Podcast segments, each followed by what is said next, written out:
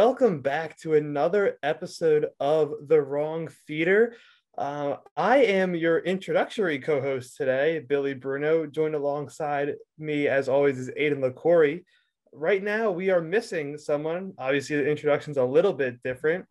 Uh, Stephen O'Malley decided to hit a grand opening of a brewery near his town, so he will not be joining us right away. But Aidan and I are back here to discuss the third episode of Loki. But first, we are going to break down our immediate reactions to the new Shang-Chi trailer, which dropped less than half an hour ago. I mean, So, literally, Aiden, what do you have to think about that? literally just watched it. Um, as you you said it right before we started recording, like excitement building. That trailer was a nice hour, uh, hour, out of the wild, minute and a half, um, action packed. Graphics actually look pretty cool. I kind of like going in, not really having too much background knowledge on the character. So it's just going to be kind of like a whole new world to explore. Obviously, this show we've talked a lot about our dislike and um, lack of appreciation for Awkwafina. Not a fan of hers at all. That trailer didn't really focus on her character as much, um, which is always a plus. And then uh, I don't even know how he's coming in, but Abomination, the big cameo at the end of the trailer. I kind of said I would have preferred if that was left for the movie, and that would have been a big thing, rather than kind of revealing that in the trailer. But overall, really solid trailer. I feel like I mean we talked extensively about Black Widow and how the hype for that has been diminished due to a variety of factors. It's a it's a movie set in the past. We kind of know the outcome of the character, but this was the first time I feel like generally in a while where a Marvel trailer really like got me going. I thought it was far superior to the first one. I'm really excited about this. I, and I think uh, I don't know how to say his first name, but Shimu Lee, Lee Lu, who plays the character. I've heard only good things about him. Mean, he looks like he's going to do a very solid job. Uh, whole different type of action, but I know I'm kind of rambling, but really dope trailer. Very, very well done. I'm excited. Yeah, I would agree with you. I the first trailer I thought was decent, but obviously it had a lot of Awkwafina in it, which is just not our style. But this one had minimal Awkwafina, which is giving me hope that she's not going to be a huge focus in this movie. And it just it looks really cool. Like you, I don't have you know much insight on this character or what they're going to go with. I know they're changing um, some of the origin stories, like with his father and all that. So people don't even really know what to believe. But I was getting some John Wick vibes with some of the action in there and some of the cinematography. As well. combat.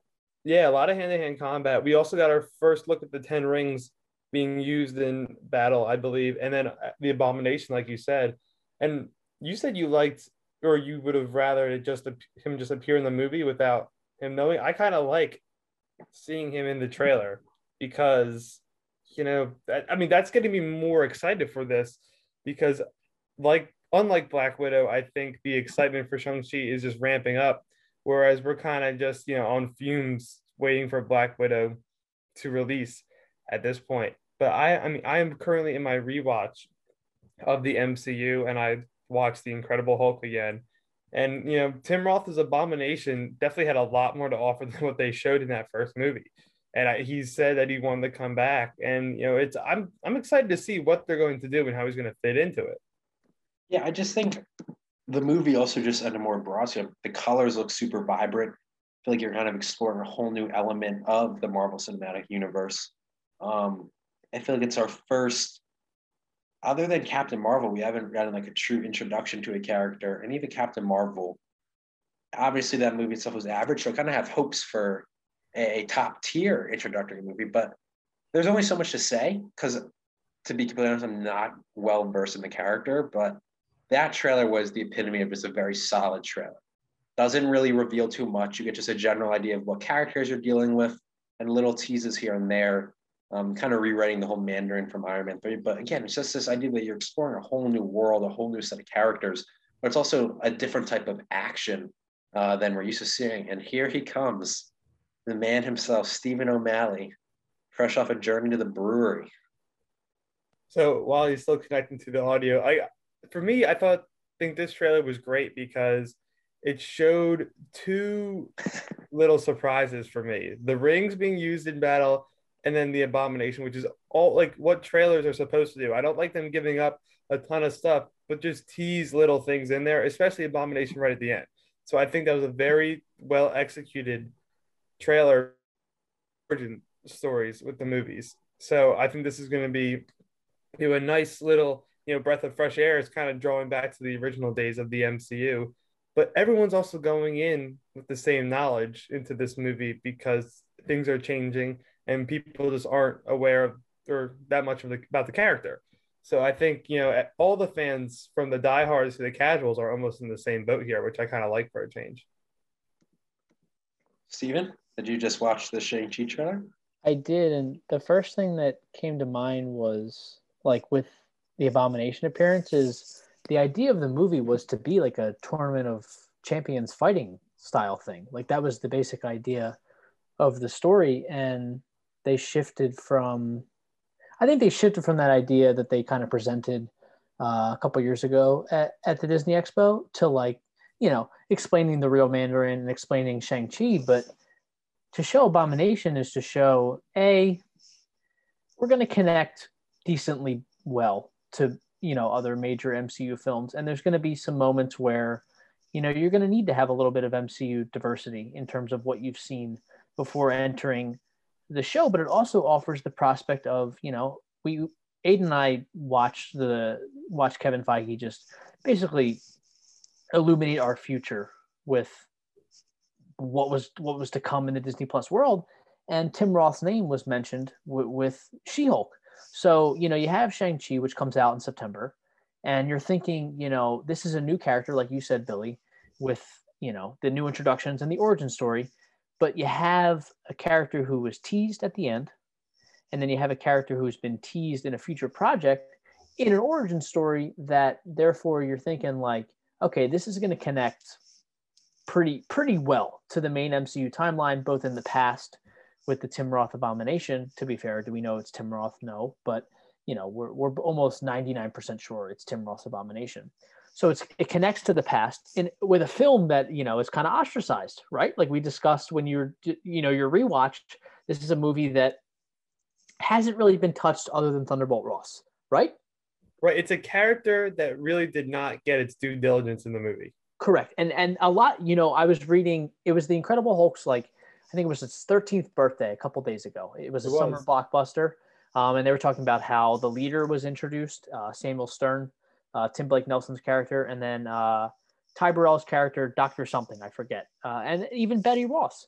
Um, you know, th- that's a movie that's ostracized because a they recasted the main character. B it's such a huge character that they kind of, you know, due to contractual obligations, couldn't delve into. But you see Abomination in this movie, a movie about an origin story of a character who I'd argue, I don't know if you brought this point up, you know, I'm, I'm a little late, 98% of MCU fans have no idea who he is. But you're touching on a character who was in the beginning of the the main MCU storyline, whether Kevin Feige had to drop that because of con- contractual rights or just basically because the Incredible Hulk didn't do so well. That tease is big for both the past of the MCU, kind of bringing it not full circle, but you know, tying in a movie that I really didn't think we were going to tie in at all, other than Thunderbolt Ross. Um, but I'm excited based off of, you know, you brought up the point showing the 10 rings in battle. Interesting because, you know, we've only heard the 10 rings be described as the terrorist organization. We've seen we've seen the hints of the rings in the previous trailer and maybe a couple of, you know, toy leaks, but seeing what the 10 rings are and I know in the comics each each ring represents a different form of power. Um, this was a very good trailer because it still earmarks confusion, like from casual fans. I, I really don't think that there was any sort of cohesive storyline hinted at. Like I'd argue, I know this is a little bit sidetracking, but we discussed we I, we haven't discussed, but James Gunn's Suicide Squad had another trailer that I think gave away a lot more plot details than this Shang Chi trailer, and these are both second trailers for late summer, early fall blockbusters. Um, but the Abomination tease was fantastic the idea that I don't even think they're going to delve into it, but I think that they're hinting at the uh, the Tournament of Champions like fighting style movie that I think they completely abandoned and just went right to an origin story. Um, it was a nice tease of what maybe Shang Chi's exposition will be. Maybe the first 20, maybe 30 minutes, uh, you know, kind of explaining his background. But that was a that was a heck of a trailer to kind of, you know, it brings together a bunch of fans. You know, it brings together the the OGs of the of, of the 2008 days, and it you know it, it, brings together the people who have you know spent their maybe their quarantine days catching on. But that was that was a good trailer. That was a really good two minute trailer, under two minutes, which I I give them props. The Suicide Squad trailer was almost three minutes, like, and they gave away maybe a little more than I wish they would have. Well, I think one of the issues with the Suicide trailer, for to jump into, it also got leaked so who knows if they meant to even ever release that trailer? I think that was I think that was a marketing tactic. I, I was I was no, watching, it did get leaked. Like it was proven that it got leaked, but then they're like damage control. All right, we'll release it. But I, I was mean, watching James Gunn's live, and I you know was it leaked? Yes, but was it a controlled leak? I think from the beginning, as soon as it was the leak, they were like maybe this was a couple of days, maybe a week early. Um, I don't think it was as as chaotic as you know they they made it seem for the fun of it, but yeah, I, it was leaked by by someone, but I don't think it was a crazy leak to the point where like, oh, we're gonna release this, you know, a month before the movie comes out. Like, it was maybe a week premature. Steve, I was me and Billy were discussing before you popped in. I don't know if you heard. Re- just real simple, like there's not much to it. Would you have rather Abomination been saved for the movie itself, or did you like it at the end of the? That was fine. That that that promotes intrigue for the movie. Um, it also promotes intrigue for She-Hulk because he has, I would say, Kevin Feige said he's going to be in the show, so he's confirmed for the show. So it it it, it connects. It connect. It's a bridge to fans. Like it brings the old fans from 2008 who have been here since the beginning over along, and then the new ones who've kind of hopped on after maybe watching a few Disney Plus shows, maybe spending their time over quarantine watching all the movies. They're like, oh, holy shit, that guy's from the Incredible Hulk. Like what's he what's he doing in this movie of a character I've never heard of? Now, one one person immediately on Twitter as I as I watched it was like, "Oh, that's Fin Fang Foom," and I'm like, "Well, no, it's definitely Abomination," and I would say 110 percent it's Abomination, but the Fin Fang Foom of the comics looks eerily similar to the anim- a- animation that is Abominations in both the Incredible Hulk movie and the Shang the Shang Chi trailer. Um, but that was hear me out. Like it's not like they dropped Iron Man, Captain America, anybody like that. Like it's it's almost a minor character that had a major role that was definitely nixed. If we're gonna be honest, like Tim Roth's a great actor. He's in. I was actually reading an article. I told Aiden beforehand. There was discussions about bringing the Abomination in for Avengers: Age of Ultron. So, like, Tim Roth's an actor where you get him and you're like, okay, he definitely can play the villain. He can play the anti-hero He's got the acting chops. You know, you're doing the CG with Abomination, but the storyline of Emil Blonsky is definitely a villain storyline worth delving into when you get an actor like Tim Roth. So I know a lot. I was reading a lot the day, you know, it was 13 years since Incredible Hulk came out. And I'm like, okay, like what, what did they stop, you know, thinking about after this movie? Um, I know that they they were going to tease Red Hulk in that movie, but they completely abandoned that idea after the the reception from the first one. But I, I don't know, like if Tim Roth's in this movie for like three minutes and you kind of just get a tease of what Blonsky's character is like in 20 what what MCU timeline is going to be 2024 by the time this movie comes out like the in the MCU timeline like that's that's going to be cool for the casuals who maybe know who Abomination is, but it's gonna be great for us super fans who are like, holy shit, like this is this is 14 years removed, and this is this is something I brought up in in the Loki one and two breakdown, where you know the MCU introduced a character 14 years ago, and they're like, hey, he's back. We don't have to explain anything. You should you should know who he is. like that's that's a perfect example of this. Like you, you should know exactly who this is. We, so many people are gonna see this movie and not know who he is because they didn't see the Incredible Hulk.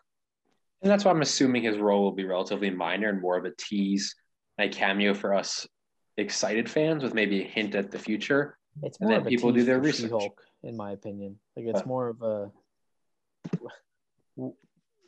member. Like this is more. This is so for the movie. It's a good point to bring in like the the the main MCU timeline, but for the diehards who makes up, I would say, majority of the MCU fan base, it's like, okay, we're getting a character from 2008. He's in this movie. truthfully, not many of us know about what Shang-Chi's storyline is going to be in MCU, but we do know She-Hulk's coming out in the fall of 2022, and we're excited because a character who was confirmed for that show is in this movie. So that's what the die that's that's at least what I'm thinking. And I'm assuming most diehards are thinking that way. But like, okay, major character from the past in this movie in the present, but a character that's supposed to be in future projects. So like boom, that equals excitement. And I'm getting excited for this movie just in general too. And it's like sneaky less than two and a half months away. Which I, I, I find kind of surprising. I knew it was September, but it's like really early September, and it's just the complete opposite to Black Widow for me, which I'm almost like, all right, let's let's get it, let's get it here and get it done with. Black Widow is is you know it's I've read the spoiler free reviews basically on just what the what what the style of the movie is, and it's basically like you know it's a Disney Plus show that's a movie for two hours. It's definitely worth seeing. It's good. And then I'm reading like, and then I read those reviews, and then it goes, but like all of them go, but but this, this, this, and that. And I'm like, well, now I just want to see it, make my opinion of it. You know, I, I assume it connects to either a, a future project, uh, both on TV and like I will give all the other Marvel movies coming out this year a chance to crack my top ten in the MCU. I don't think Black Widow has a chance to crack the top ten for me.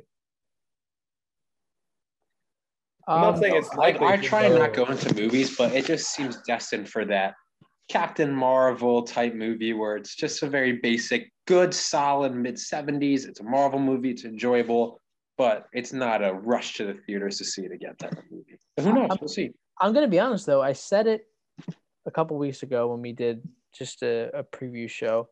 I said Shang-Chi has the potential to be a top 10 best and I'm now thinking after the introduction of Abomination and Wong that like this movie's gonna be really good. Like this movie looks visually stunning.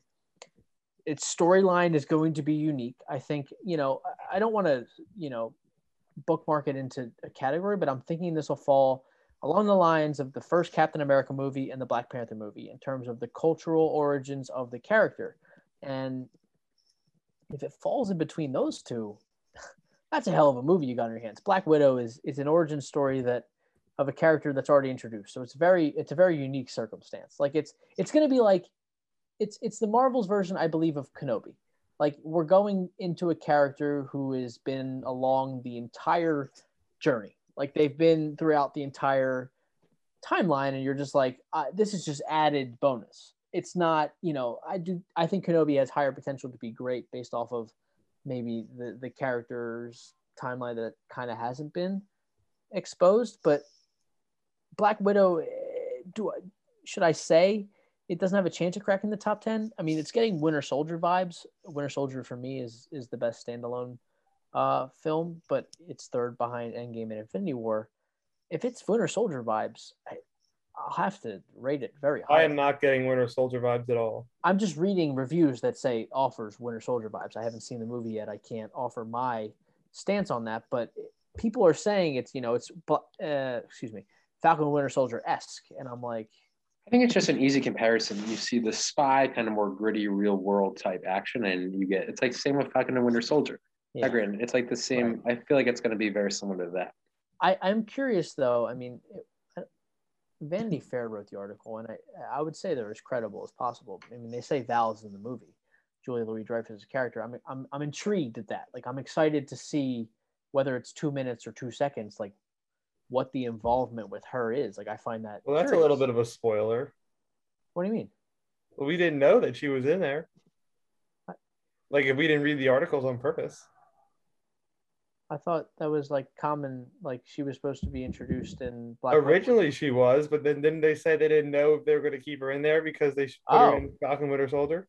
I was talking about the article that came out like right after she was in Falcon Winter Soldier. Like that, I, I haven't read anything new. I'm being I'm being 100 percent honest. I okay. About, oh, he looks I, like a deer in the headlights right now.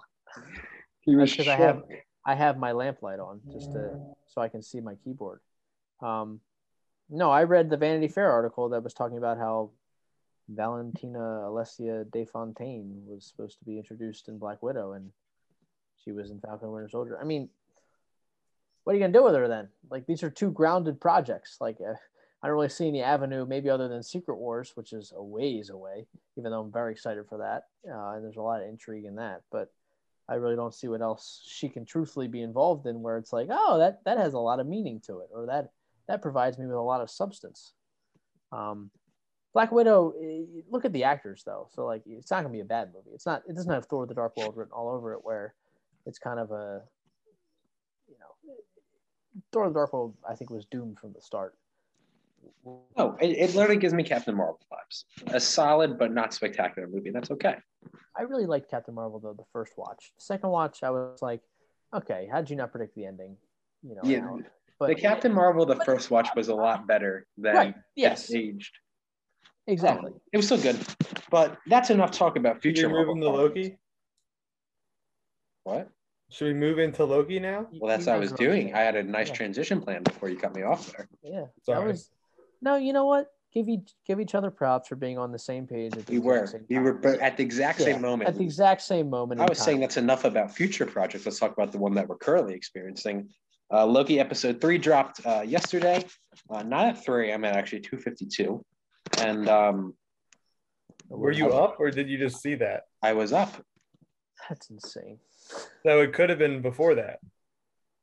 No, You were just like sitting on the homepage refreshing. no. I went on Twitter, and there was a tweet from like 46 seconds ago, and it was like, "Loki's now on Disney Plus." Did you watch it then or did you wait for the next? No, I, I watched it at lunch the next day. I couldn't sleep. Wait. All right. I I just didn't would have expected. I would have expected you to watch it then. At that yeah, I was gonna say you were awake and then turned down the opportunity to then watch it. It was only thirty five minutes. It I have to wake up at 9 a.m. So Okay, okay. so we'll, we'll draw so- we'll draw the line at five hours of sleep instead of five and a half hours. Well, yeah. The thing with you is that I knew I know you would stay up for WandaVision sometimes, but on Fridays you would sleep in a little bit. You didn't have to get up that early. yeah, I I was doing some work. Regardless, this is besides the point. I also I didn't go on Disney Plus. I very well could have watched it if I learned that it was like 30 something minutes, which was a disappointment. But in summary, very much a side quest esque Mandalorian type plot. Loki, Sylvie, stranded on an apocalyptic planet. They're trying to escape hijinks ensue, and we kind of get left off there. And there's really not too much to say about the plot of the episode. Not too much to dissect. There, I'll- Steve, I'll you weren't this. here for our, our, our pre-show discussion. right. The plan was brief discussion of the episode, give our basic thoughts on it, and then break down our individual theories. So I will say, and I, I'm going to be honest. After like watching the episode, and I, I was a You, little. you didn't mad- acknowledge the plan. No, I know the plan. I'm gonna I'm gonna give you my thoughts on the episode. Okay. Yeah, I'm I, saying. wanted, I wanted a thumbs up. No, I got you with the plan. That, that's a good plan because truthfully, there was minimal plot in this episode, but it was more about the subtle, you know, undertones. And I will admit, though, like the cinematography and the, you know, I, I read a lot into the the director's choices of, you know, the purple and pink lighting represents the bisexual tone, which I thought like was it was definitely out there for me as a person. I was like, whoa, like that's that's crazy that like that A was the point and b like i didn't pick up on it. I was a little like i had to read about it but i i definitely appreciate that direction. Like that just that's the loki mystery. Like that's the intrigue that it provides and that definitely provides an avenue for a new audience. And i thought that you know that's marvel going out of the way. Like that's that's them taking the extra step in an episode of a major show that definitely you know started off hot and in terms of plot this episode was it great no but the, the visuals were stunning the character development and i've said this from from the dawn of time these shows are based off of the actors portrayals of the character and sylvie and or sorry sophia uh what's her last name DiMartino. DiMartino and Tom Hiddleston knocked it out of the park. I mean, that was spectacular on all ends from start to finish. Um, the constant them pulling knives, I thought that was a funny gag. That felt very Ragnarok to me. Just the constant every time they're in a different room, they both pull the knives like that. That was funny. Hiddleston's a stud. He might be one of my favorite actors currently. Like I just can't get over how good he, of an actor he is. And we had the discussion. I've never seen anything else that he's in uh, besides Kong Skull Island. I've only seen basically two projects that he's in. Everything is Loki and then Kong Skull Island. but he's just he's a superstar, um, and I absolutely adore his performances. The episode, I have theories, but the episode, I got nothing. It was beautiful to look at. The character development was necessary and Mando esque, as Aiden said. I'm glad we consensus that in our little group chat. Um, I'm excited. They say four and five, buckle up. That's what I always say. Buckle up. I'm ready. My seatbelt's on. Let's go. Yeah. So when I put on Disney Plus, when and I saw the runtime, I was like, really? Like we're doing a saw 42 minutes, which I knew was 35 since they include the credits in the time. So I wasn't, you know, too happy with that. It wasn't like a, a bad episode. It wasn't, there was no wow factor though for me, like whatsoever. It was very Mando esque, as we all agreed. Like, and then with the news with Loki and his, you know, sexuality, I just wasn't surprised because I knew that was the case in the comics. Um, but I believe that he is the first is he the first LGBTQ character in the yeah MCU? Like, because they had talked about Valkyrie before, but they never really said anything in the shows or the movies. That I was the first the first confirmation within right, the so, universe rather than just Valkyrie the actor that, as well. And... That's what I was hinting at. Like it was the first literally direct reference to a you know a, a character with a like a unique sexual orientation, but they hinted at it before he even mentioned, you know, when she brought up the line, like, uh, I'm sure there were many guys and gals interested in like a fine princess yourself. And he was like, oh, there were plenty of both. The lighting, and it's what I was reading, you know, purple and pink in film represents bisexual lighting, means there's, you know, unique, se- yeah, unique sex- sexual tension in scenes. And other directors have used that in films where that ambiguity is explored but this was in the mcu main timeline and and it was eh, like to read about that after and just to think about how well done it was portrayed in the episode you know it's almost subtle but it's also in your face at the same time. Like i was not aware of the pink and purple meaning something but I, all i noticed throughout the episode is this entire episode all i see is purple all i see is pink all i see is glowing purple. Like when we're in the train and when we're off the train it's pink and purple. Like that was really well done. Like that. I, I like when they throw the purple in there. I really like that with Endgame. Yeah. Just, there's something very aesthetically pleasing of purple about when they throw purple in there. But throughout the episode, I, I thought that. that the chemistry between the two, you know, main actors was great. The Unreal. Two, the two Lokis. Um, which I mean, there's been chemistry in every episode because Owen Wilson and Tom Hiddleston have it as well. Uh, if another so like with this episode, there really wasn't. It couldn't be so too super low because I mean, and it couldn't be super super high. It was really, really just right in the middle. You know, no leeway either way. But I wish they threw in something with Mobius, either right in the beginning or right in the end, yeah, just yeah. for like a minute. Just like just show him and all the TVA guys just totally confused. And I'm trying to think of it's like WandaVision episode four they didn't have Wanda or Vision in the whole episode until the very, very end. And I thought the ending part was also really important because then it led into episode five, which was a great episode uh, in itself. So just, you know, I wish they did something like that because I do think this was a very bland episode. Like like we said, it was just like some of the early episodes in Mando with with this past season. I'm I'm thinking one thing that you know the wow. I you said no wow factor. I, this isn't a wow factor for me, but like when they cut to black, I was like, oh, like like at the end of the episode, like when they abruptly ended, I was like, whoa, like that. They ended like that wasn't a wow factor, but that was almost like a shock. It, I'm I'm trying to draw a difference between the idea of the wow factor and this utter shock that the episode just completely ended. But for me, that ending was it perfect? No, but I was like, I wasn't expecting just like a complete cut to black after the building was destroyed.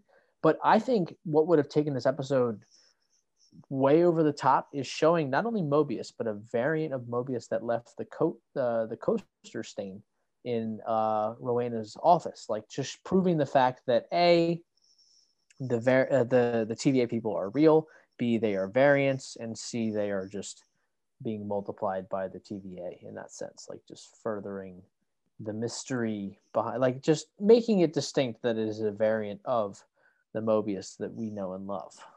Yeah, I mean, I'm just going to echo my thoughts with both of you guys. I mean, the overall plot of the episode is super basic. Stuck on a planet, trying to escape, hijinks ensue.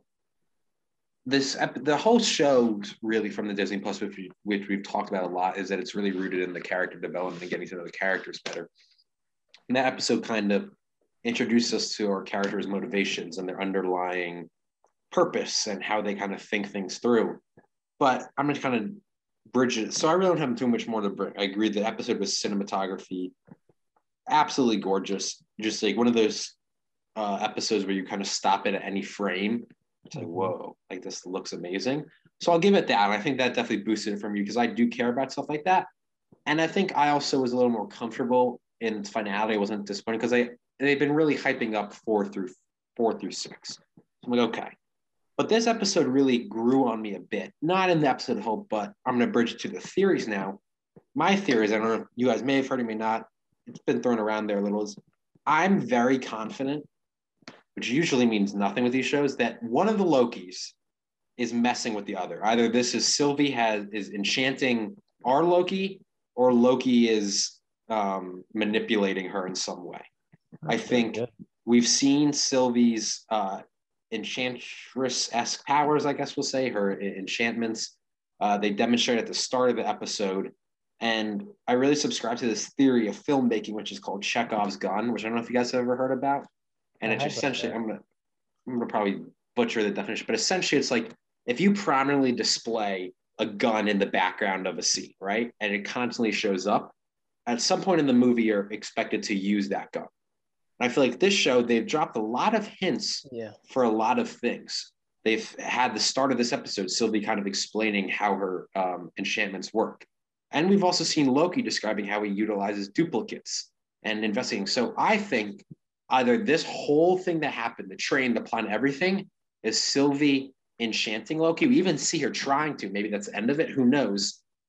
Or our Loki is usual cunning, manipulative self, and somehow is the whole Sylvie falling asleep, and then she, they wake up and Loki's everyone's singing Asgardian songs. Something is off about this to me, and I think hindsight, if this gets proven true, elevates the episode a bit, knowing that it's all a mirage for either one. And I'm very confident it's one of them, but I have no idea who. And I wanted to hear your guys' thoughts on that. The thing with that theory is, you know, and you explained it perfectly. It's just basically if you show something long enough in the background, um, or a repeated object or theme that occurs in your film, it's expected to come back at some point.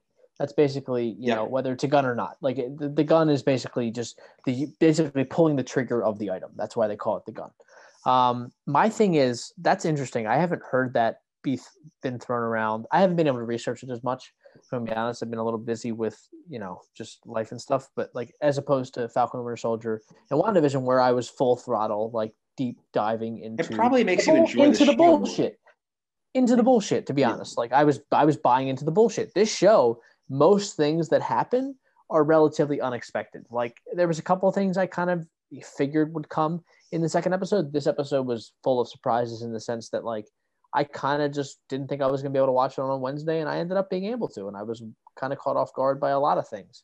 But my thing with that theory is like, you know, they've hinted at each using their power so much, and have we really seen it be used a lot? I would argue no. I mean, we saw Sylvie control the TVA agents. Other than that, she used it frequently here and there. But one thing she mentioned in the beginning, and I'm not going to just completely hop on, you know, the wagon of your theory, but one thing she mentioned in the beginning when describing her power is she creates a believable memory.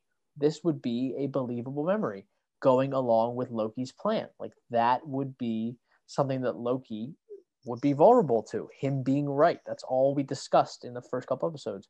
He loves hearing himself talk, and there's nothing he loves more than being right. He said it to Mobius himself he was like, You can trust me based off of the instinct that I love being right. My thing with that is, though, where would, you know, they be? Like, where would the, the, the Lokis be in that sense? Would they be in the present of this destroyed planet, or would they be somewhere in the TVA or back in, or sorry, forward in 2050 Alabama? Like, that's I think it's harder to process for me, Sylvie being in this theory. If I had to lean, I would say it's our Loki. I would think so. It's it's, it's character for me, Billy. And then I want to hear your thoughts. There's two options. Obviously, Sylvie's is pretty simple. she creates these super realistic memories and she's trying to get something out of him, get him to go along with her. And this is the world somehow. But it makes a little more sense if it's our Loki saying you're corroborating her falling asleep, which is a little odd, right? She kind of comes back and everything's a little different. There's a whole different feel to it. And that would kind of go back to, I don't know the exact name for it, but the time thing, I'm pretty confident that that's not broken. And Loki is trying, our Loki is trying to get Sylvie to reveal what her, what she's doing. So I think, I, and someone else brought up that I was reading, not this theory. So I kind of had that in the back of my head and then I've seen other people saying it. I've seen another one where, again, Chekhov's gun, Loki was going in depth about his duplicates. Did he make a duplicate somehow? And there's there's there's a lot at play here. Vitalina, I think one of them, as I've said, but I'm going to lean that Loki is manipulating her. He fixed the time thing. They can get back at any time, but he's trying to get some speck of information out because she seems a little more rattled by the situation and out of it than he does. But Billy, I want to hear your thoughts about it. so, if I had to pick between the, those two, if that was going to be the case, I would say our Loki would be a little bit more in control, creating a mirage.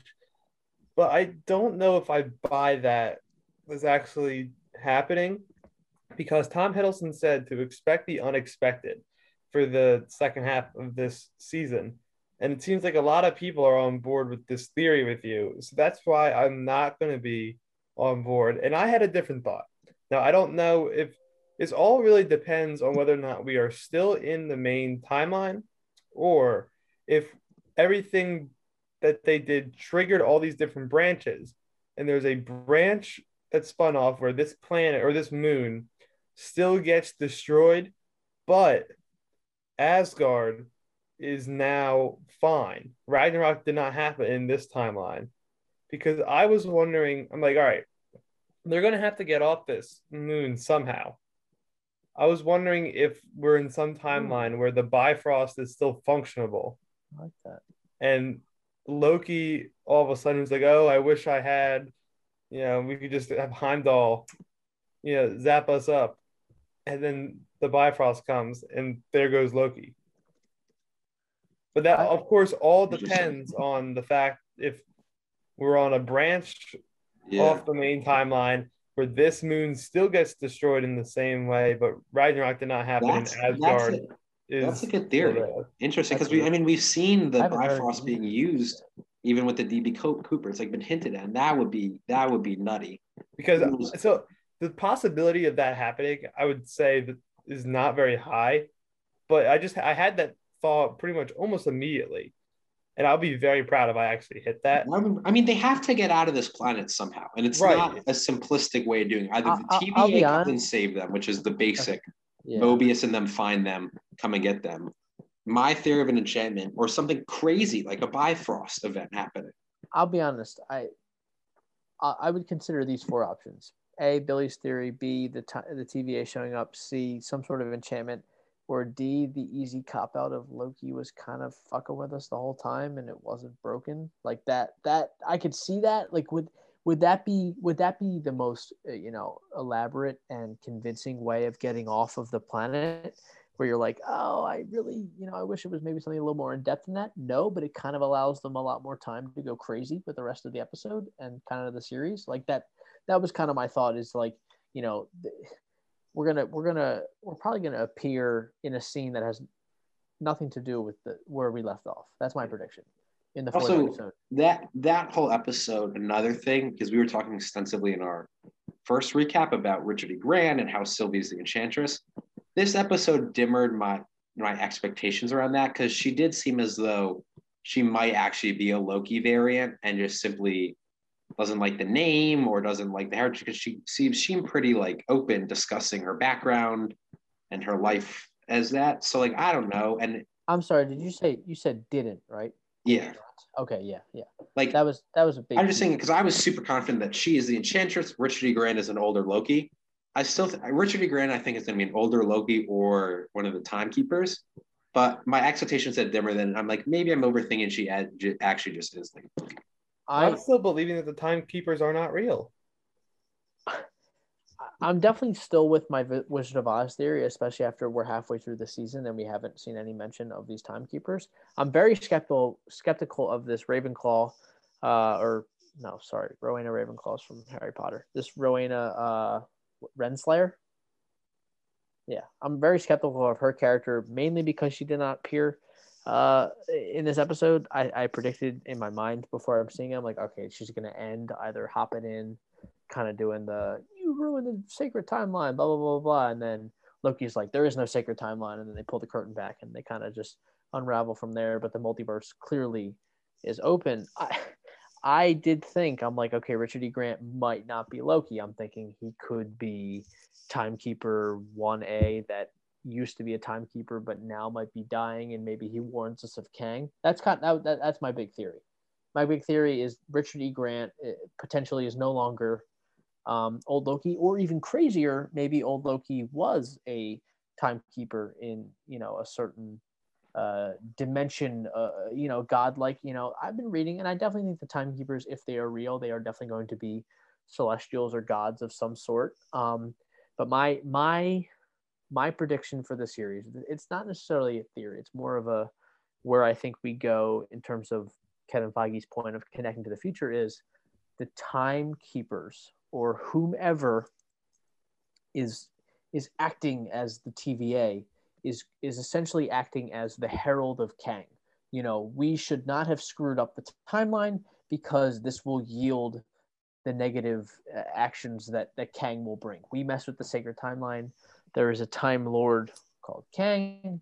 We, you know, we screwed up his timeline. He is now going to come back, or in this case, go forward, and we will pay for our actions. That is that is my overarching I'm gonna go theme. We're, we're, we're leading up to Kang. We are dealing with time. Kang is the time villain. We mess with this timeline. We will deal with the ramifications in the future. I think that's maybe the biggest issue with the episode, and Billy touched on it. Regardless of if it's an enchantment, let's say it's, even if it is for an, a series that the, the creators and everyone associated with has pretty strongly said, no, we're not bullshitting you guys. This will have some actual connections on the wider MCU more than the past two, kind of believing in that. And we've actually seen how that could really happen. It they felt not it. like a waste episode. It felt like such a really? pause from that. And you're like, oh, now we only got three episodes more to see. And I think that was the thing. So dealing with Kang, dealing with the multiverse, there's still so much at hand and a lot of time left, but it just felt like such a pause from where we were I, going. I will say, I'm sorry, Billy. I, I know you're gearing up to talk. I will say there's no shot there's a shorter episode than this one. Oh no, no chance. There, there really shouldn't have been one this short to begin with, in a six episode. I, I agree with that. Yep. That to be fair though, the Falcon Winter Soldier episode one was forty five, meaning it was thirty nine minus six. Even that's still. I, I'm, I'm, I'm, I'm 100% agreeing with you. I'm just pointing out that they've done it before, and it, you know, technically in my mind worked out in the long run. Like, but that was the first episode. Like, so, like, it, you can kind of get away with it when it's the first episode and you're kind of just exploring you know two separate storylines this is one storyline where i i don't think basically you have earned the right to go under 48 to an hour plus minutes and i think the next one it's definitely I mean definitely gonna be longer. I don't think it'll be super long. I think we could see maybe the longest episode being episode five, which might have been the trend so far. But with with the expectations that I had the beginning of this season, I they were very very high, and the first three, not too too much has really happened, and my expectations for the last three episodes are still sky high, but they're gonna actually they're gonna really need to meet those expectations because we've been promised craziness, and they said you know four and five are absolutely insane. I mean, they better be because a little bit for the first three episodes, it's it's underwhelmed me overall. They've all been decent, but overall, I think it has been a little underwhelming so far. It's been a lot easier for me. Again, I've kind of mentioned this. When you're hyping up and pretty consistently, everyone's saying four three six is when it gets bonkers. Been a really good show so far. I'm I will give you my final judgment after six episodes. I will not be sharing uh, a disappointment because I think it's been what I expected so far. I'm excited. But before you I, go on to general thoughts, can I share one more subtle theory that I have that sure. relates to another Chekhov's gun? Sure. Low key scene. Eh, see what I did there. that a lot of people were talking about the aftermath. I noticed immediately is apocalyptic event is happening. They're running, trying to catch this ship. Building starts falling. Loki puts up his hands and somehow stops it, and the building goes back up. They show those Infinity Stones. Did Loki possibly grab any of the Infinity Stones? We don't see what's in his hands. We don't think he has a telekinesis powers. It's very subtle, but there's something more to that. And if that's yes. unexplained, I'm going to be very annoyed because it's not a mm. power that we know he has. How did he stop a building? And some people, is. when I did more research on it, said you can see like the little smoke going back, similar to Doctor Strange as well. I think so my theory is he has Damn it. time stone. Damn it! I was just about to bring that, that, up. I but then that's also a way he can escape, right? Yes, that that was. It could be an example of where they're at. What if he has the reality stone? Like again, it goes back to this Chekhov's gun, and I'm really seeing well, it hopefully a lot in this show. They've brought up a lot of subtle things, and it'll be a shame if they don't use any of them. The Infinity Stones. The Infinity well, hold on. I like back. where you're going with this because we talked last episode about the possibility of Black Widow being in this series. And if you're going to show Black Widow in the series, you're probably going to have to bring in the Soul Stone, and you're also probably going to do it in the next in next week's episode, right before Black Widow drops. Hear me out. Hear me out. Steve, Stevie's losing his shit. Hear me out. It's not that I'm losing my shit; is that I was so on board with that theory until we visited the Purple Planet, and it wasn't hers. Like this, this was the episode with the Purple Planet that looked like Vormir. I think that theory that I loved is almost it's I mean we've we've kicked the body in the coffin and now we're burying it. Like we're moving on Do from the that- planet. I, I think I was gonna bring up and I was gonna say my last tidbit is I think he has the time stone because of the way you can see certain oh, damages, so certain destructions being completed almost in reverse. Like you can see the building being sideswiped that they run into, like the restaurant almost, but the the meteor comes like from almost the ground and you're and like, it might be it, it, wasn't just that he stopped the building he reversed the building from falling and like made it whole he pushed it, he pushed it back so up. Yeah. yeah that was like so that was me. So he did the fireworks the hand fireworks and i was like oh that's magic. And then he did that. I was like that's not loki magic. That's yeah like we've never seen it. That's yeah, not in right. his power. Right. So I, am I'm, I'm completely buying that but i'm also buying the fact that with the Soul Stone that's coming into play for the next episode, if that's going to be that that's crazy. Fair. Because when people were saying move the show up so that bef- it didn't overlap with Black Widow, they didn't do that. They also pushed Black Widow back to this date in specific. So, like, was it just because it was after July 4th? So Maybe. But they could have done it for July 4th weekend. So have it come out like tonight, pretty much would be the no, next week would be the opening night. All right, so maybe Black Widow shows up in two episodes then, because that would be right before her movie as well. So in the next two episodes, you very well could have could have that because the dates that they picked when they pushed it back again, it seems like they picked it for a reason. Because otherwise, to me, it would have made more sense to have Black Widow debut on what next Thursday, July first, and have it run into July 4th weekend. That I really don't want to buy it too to much because I'll get disappointed, but something major with the Stones has to happen. Loki has possession of them, right? Like you don't just show that and never. And like, they're useful outside of the TVA, which you probably yeah. thought. Like if I that scene, if that doesn't ever get brought back, I'm gonna be furious because there's something there, and it's not just like you can't write that off as like, oh, that's just Loki. Like we've never seen that from him. So here's my thing. Here's my thing with that whole I'm gonna I'm gonna take Billy's idea of his theory, and I'm gonna go with what I've been reading, and this is what I've been thinking about the most. Is there's so Michael Waldron, who's a big part of this series, as well as a you know an executive producer on Doctor Strange too, has been running his mouth quite a lot about how you know Loki's a big character, Sam Raimi's a big director, Doctor Strange 2 is a big movie.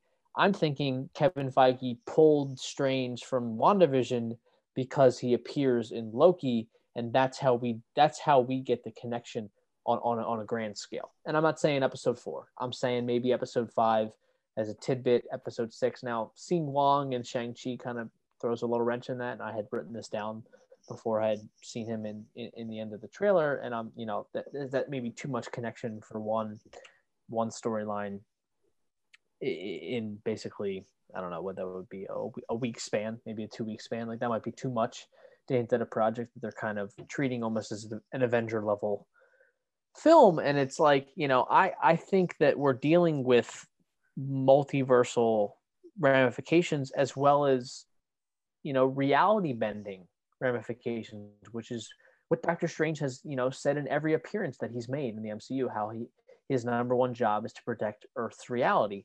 And if reality is truthfully being messed with, and stones are being meddled with, and time's being meddled with, and he deals with the time stone, you know, he has it in the main MCU timeline because Rogers puts it back.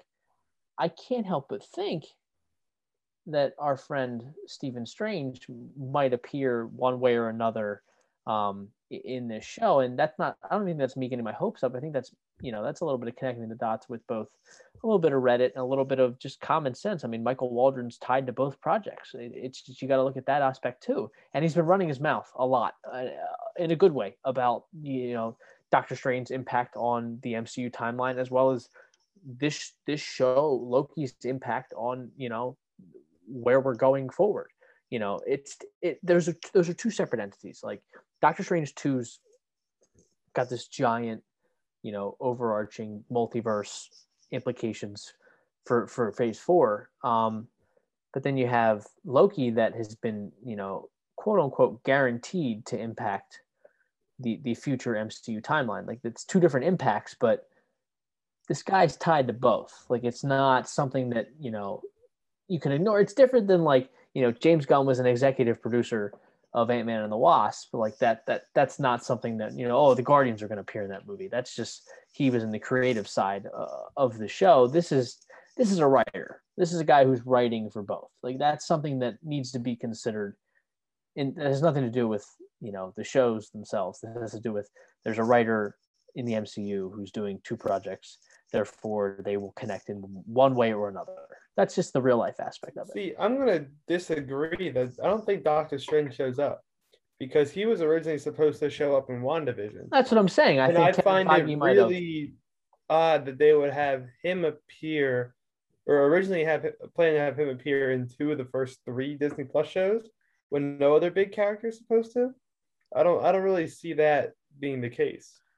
Unless they, you know, they had planned for Cumberbatch to be the heir apparent to the MCU, which I could very well see. It's unclear. I haven't been able to look it up and find a definitive answer, but it's unclear as to how many pictures he has remaining. I believe he doesn't want to be in it. That too. So that was he didn't want to. He he didn't want to join another franchise. Was was the was the article. He he he was content with being tied to one, you know, overarching franchise. It doesn't state how many movies he has left, or sorry, appearances he has left on on his deal. But I, I wouldn't.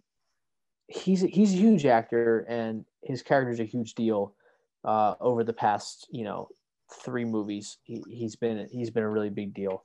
Um, this is a guy who, if he is the heir apparent to to to the MCU throne, he's the focal point of at least the next two major movies. Why the hell not throw him in a show that you've been teasing to connect to the to the grand timeline? That's just my thought he's he's he's confirmed in Spider-Man three, and his movie's been deemed uh, Avenger level, you know, uh, ramifications. Think, that's just that's just my thought. That's I think it's possible, but I'm kind of more even the Black Widow, which I consider I'm not trying to get my hopes up. It just kind of sne- seems like at some point we really shouldn't be expecting any of these big time movie stars to appear unless yeah. it's their own show. So it seems as though they very much want to focus on the character, the titular character, or introduce some new characters, a la Kang. Right. At some point, I just feel as though maybe we shouldn't be expecting these huge names, and then it's going to kind of come out of nowhere, kind of like Luke Skywalker. Loki feels feels after these three episodes, it feels bigger. Like three episodes of WandaVision, I was like, all right, like what the hell are we doing? And then three episodes of Falcon Winter Soldier, I was like, I like I like the direction. But Loki, I'm just like, when when does the atom bomb go off in front of my nose? Like that's literally what I'm waiting for. And, and, and it's due, I think. I, I, agree. I agree. We could be getting some, you know, mid credit scenes. Yeah, I hope that exactly. be that's big for the next episode for the following week.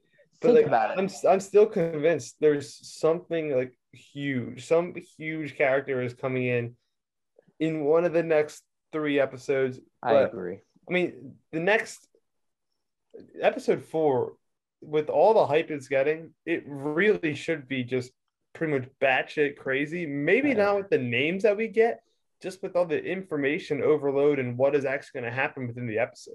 I like that. I agree. I just think there's three avenues for us to get the insanity, and that's a with the plot of the rest of the show, and b you have three episodes left, and you've got you have the option to do mid credits, post credits, so you have the opportunity for six total after movie scenes that you can include that can deal with anything. I mean, shit, you could do you could do post credits that for episode four and five that deal with episode six, and then in episode six post credits you could do a deal with something that deals with the MCU main timeline. It has nothing to do with Loki. Like that's that's the opportunity we have here. Do I think that it's that much different than WandaVision and Falcon Winter Soldier? Yes, I think that we are going to get those insane post credit scenes in at least episodes five and six that deal with the grand timeline and that just the major tease, like the major appetizing, mouth watering sensation that gets you to maybe Spider Man 3 or Doctor Strange 2. Just like completely, you know, not necessarily numbing the brain, but just keeping the mind active. Just I definitely think questions. we're gonna get something with Spider-Man three at some point. And I hope so. last week I predicted in this series that we would get either a Tobey, you know, one of the three Spider-Man was going to show up in here because Spider-Man is now six months away. And if you think back in the history of the MCU with all their post-credit scenes leading into future movies, you get those scenes to tease the movies for like six months away, whatever, whatever. That's the is. thing, though. They never had the D pluses at, Yeah. at their disposal. now it's like it's the Yeah, time frame. We right, haven't seen right. there's been no trailer, even though there's been rumors of a trailer dropping for. Spider-Man 3 has not happened months. yet. It you would think it's not really gonna happen in Black Widow, probably. It's not. And then I don't what know. if? No. So what's the next thing that would come out? Shang-Chi.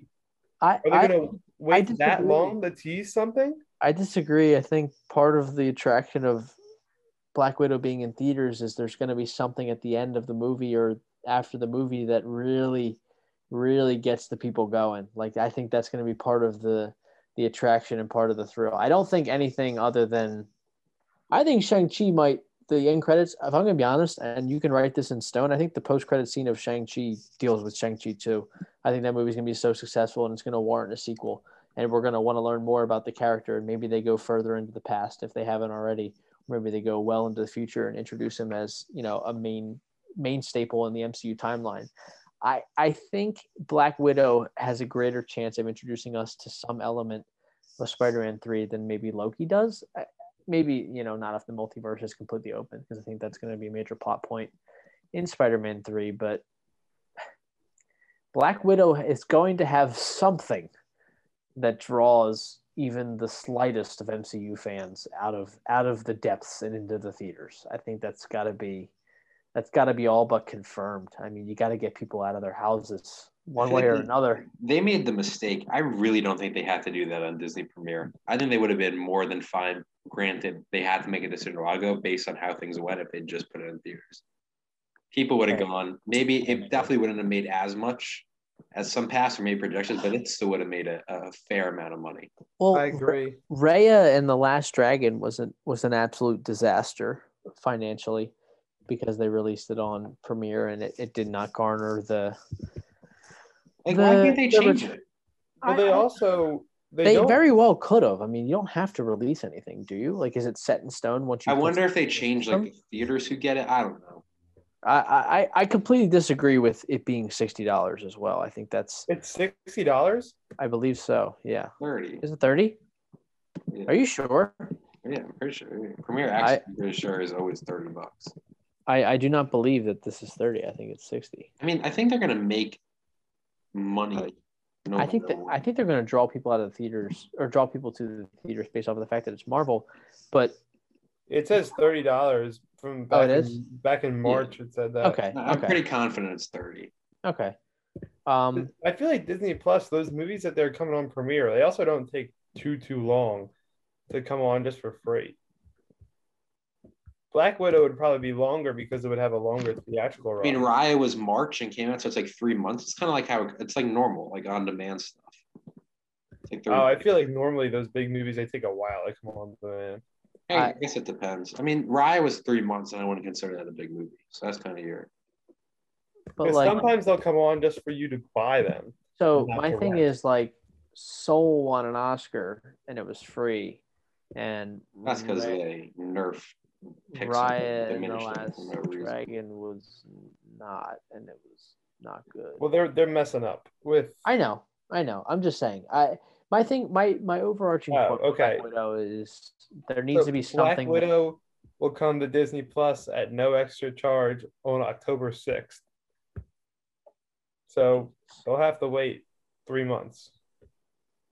Yeah, I mean that's basically like I mean, come see it in theaters. I'm going in theaters, but right, and I don't think it's a question. The thing is, like realistically, with the amount of people we have watching it, it would be more financially feasible to go. But that's not what you do with a Marvel movie. You go see it in theaters.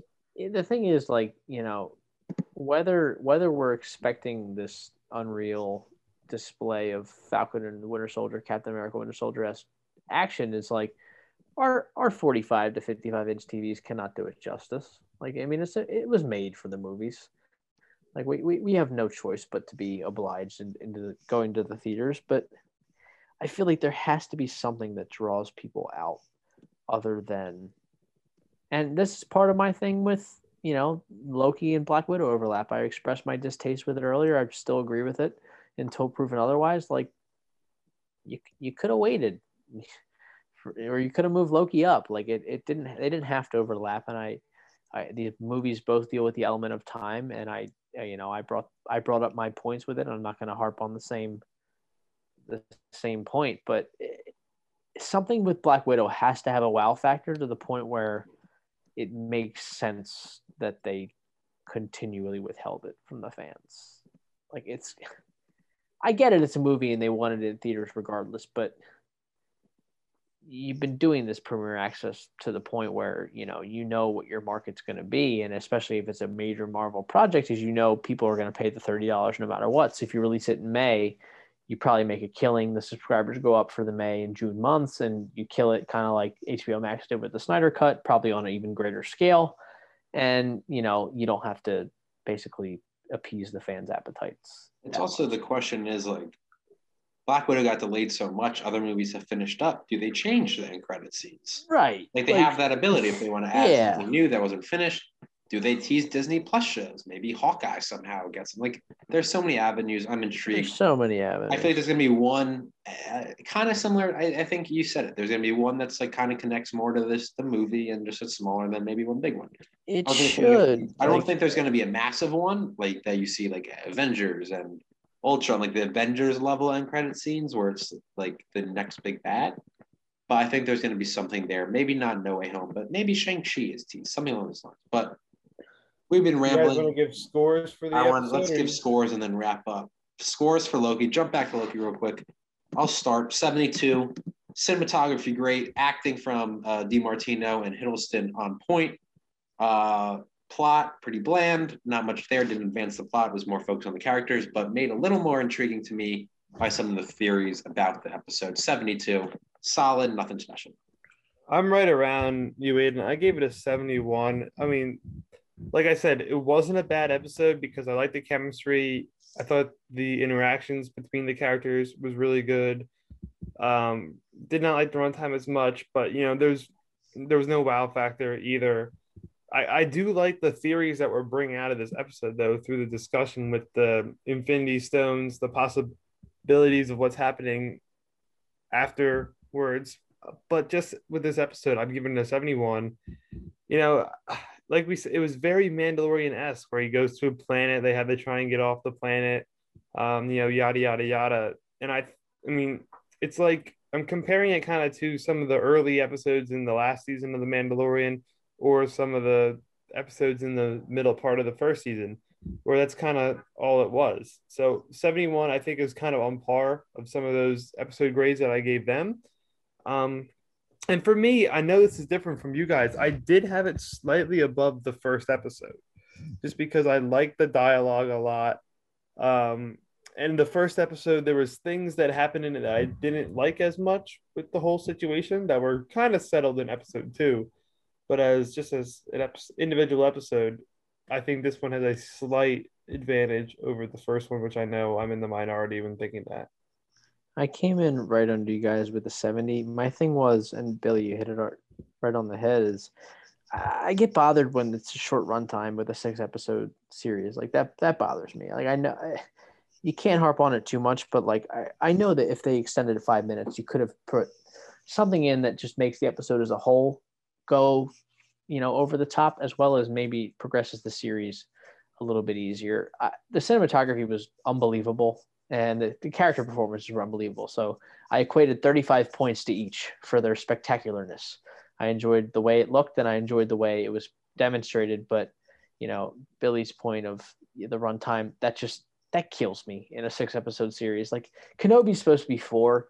If there's anything Kenobi under an hour, I'm gonna freaking lose my mind. Like that's. Well, get ready because there's absolutely gonna be one under an hour. I know, but uh, it's just like when it's a uh, the runtime thing is nothing I can ever control, and I shouldn't. Anything under fifty in Kenobi would be an average. I, Everything should be fifty to an hour. Yeah, I, it's just it's something that that kills me, and I know you know trust in Feige always, but it, it's just like the first the second episode of WandaVision is like 22 minutes. That even that kills me. And it's a it, the runtime i definitely think plays a big factor because certain things deserve different runtimes. I agree. like, this is a perfect series. When you're having a six episode season there really should not be anything that is under 45 minutes of content. I, I 100% agree. Like i'd even argue 50 and, and this is where content, you know but... i know this is kind of a crutch when relating things to it but the last season of Game of Thrones, people had a lot of issues with the first two episodes because they were really short. They were like 48 minutes, and you know we knew there was so much to wrap up, and they just started off with two super short episodes, and it was a huge problem for them. Now, granted, there's not as much stuff that as much content that Marvel's trying to pack into these six episode series, but like to me, this episode there was stuff that should have been included that would have made this a stronger overall episode, like what I said with Mobi- showing Mobius in the TVA for a couple minutes. And now I do think that episode four is going to start out with Mobius. I think we don't. I know. I will guarantee you, and I, uh, we can we can probably end on this, but I will guarantee you 100% the first scene of the next episode has nothing to do with the building crashing and them being on that planet. Yep, I, I think it's going to be Mobius and all the TVA. Or they've been hinting at Renslayer's background being introduced. You could just hop right into that, like that. I I will I will put my life on the fact that it is not going to open up. All right, do it. Yeah, I, I could see like a throwback, a flashback. I'll bet you ten cents. A flashback scene. They show the Marvel credits with the and it turns into green, which I actually love. I love that they're switching it up and then it shows Mobius. And then we don't go to the last scene. That I there's no shot we go to. One thing I will say though, with runtimes that I was that I'm okay with. Uh, the Bad Batch started with a 78 minute basically film and then have broken off into 30 minute episodes. That's okay when you basically knock out everything you could need and poss- like possibly need and more with exposition in the first episode and then the episodes can be shorter. I get it it's a cartoon for kids and that's definitely a tough thing for a seven or eight year old to sit through and watch a 78 minute episode but that 78 minute episode was better than the entire sequel trilogy as a whole. Um, and then you go into these little episodes and you're like all right these are banging. Like this is a side quest but we had this first episode that was spectacular. I think with loki is you could do 50 50 50 and when I see an episode, I click on Disney Plus and it says 43 minutes. I already know in my mind it's maximum 37. Like I, I'll equate maybe 30 seconds to an end credits or a post or mid credits. Like I know it's not going to be even close to 40 minutes, which is just it's it's it's a mental thing, but you know, I, I think we're going to get mid credits. I feel like you have to. I feel like you have to get at least. And I will be ecstatic if I see something over a sixty minutes on the runtime. Yeah, that would give me like a fifty-five I, minute of content. I, I don't I, think it's gonna happen. I think we're gonna be in a nice forty-eight minute of content type of area. But if you give me I think we're in the 48 minute to 53 minute, like as a whole runtime thing. Like we're going to get 45 minute shows or 43 minute shows to like 49 minute shows, excuse me, just like Falcon and Winter Soldier. I don't think, I think they have a formula. I don't think that anything will uh, supersede that unless it's a four four episode uh, series. But I mean, to say that you know when they were hyping up four and five and we're heading here from three i'm i'm actually like i'm uh, i'm with it i'm on point like i if they said four and three four and five excuse me is where we take off and three was basically a side quest that gave me an interaction of lady loki and regular loki that i uh, uh loved i thought it was fantastic i'm i billy you were mentioning your not your lack of confidence but just you're expressing your concern with maybe your your your hopes will not be lived up I, no, I, would... I, I have confidence that the next couple episodes are going to be crazy, but I'm just saying they better meet them. I because... I will back I will back the show after even after these last two series maybe missing out on a few points. I will back the series that your expectations will be superseded over the next three episodes. Yeah, I have full trust this won't be. Yeah, I, I I've I, I think the fourth episode, which I've heard more buzz about than the fifth, maybe breaking the trend of bucking the trend of the fifth episode being the super crazy one i i think that the fourth episode may be one of the better d plus that's what i'm saying i need this fourth episode to be that good like if it's not then i'm going to be a little annoyed I, I think you'll be good. What the, what, okay, so what if the fourth one is solid and the fifth one is epic? You're not going to care that the fourth one was solid. No, I, I kind of need both of them to be epic based I, on. I, I mean, you know that's what? a little no, bit I'm, ridiculous. I'm, I'm, sticking my neck out. I think both are going to be insane. And I'm expecting both of them to be. And I'll get and I'll guarantee. You're I'm sticking my neck out. You have my neck my neck is being stuck out. It's all yours. I, I don't think it's unfair to say that. Saying, like, no, I think it is. If you're saying you're basically willing the show to be, if it's not spectacular for the next two, you're, you're like, you're, you're what? Correct. Based on what people are saying about it and what the people involved in the show, I'm kind of in both. They said four has been is the craziest, but four and five are both. I mean, like you, you can't just go around saying like I need it to be this level because then you're I, just crazy. Just go in and expect. this, have fun with it. I'm with both of you guys. I definitely there's definitely the here's the thing. If Feige doesn't say it connects, you know, it's crazy. I'm I'm on Aiden's team, but he did. So I'm also on Billy's team at the same time. Like I'm not breaking up the fight, but I'm not fighting for either side. I can see both both sides of of the yeah. You should expect it to be crazy, but also if it's not, the fourth episode's crazy, but the fifth one is like we're we're definitely we're definitely fist bumping. Like it's it's definitely gonna be exciting. But when the main actor is saying that episode four, I'm not focused on what Hiddleston said. Well, look, Bettany, look, Bettany did it, and he screwed us. Well, look, yeah, Feige said what, it. Trust in Feige. Right. That's that's the issue. Paul Bettany, you know, could. I view it as you know, Feige. Here's my thing. Say whatever, and, and we wouldn't believe him anymore. And Billy, this is this is where maybe you can put you know your thought process. I view it as Hiddleston spewed his spiel, but then Feige was like, "Yeah, he's kind of right." Like that's where I'm like, okay, like okay, Feige never said that about WandaVision I'm totally like, I'm locked in on Hiddleston. I'm locked in on, you know, this show as a series being, you know, insane because Feige was like, yeah, Hiddleston's not wrong. Like he, he's right, and he's Feige not wrong. Trust. Right. So exactly, exactly, exactly. That's my point. We shall see, though. Steve, we, of course, we shall see. Actually, no, William, you take us home. You yeah, are the I, intro guy today. I did not bring us in. I should not take us out.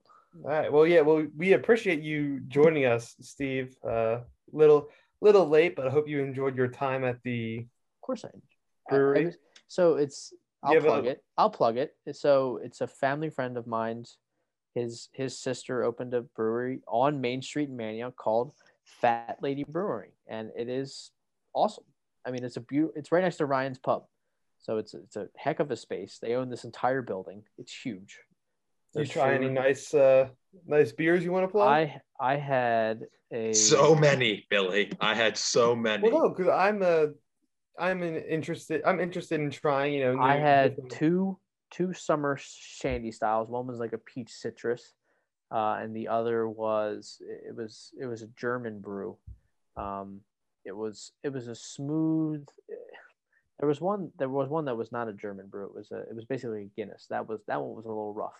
Around the throat, but there was a, a German brew as well as a a peach summer summer shandy basically. But they had this was this was the this was the winner right here, uh, a hard cider that was out of this world.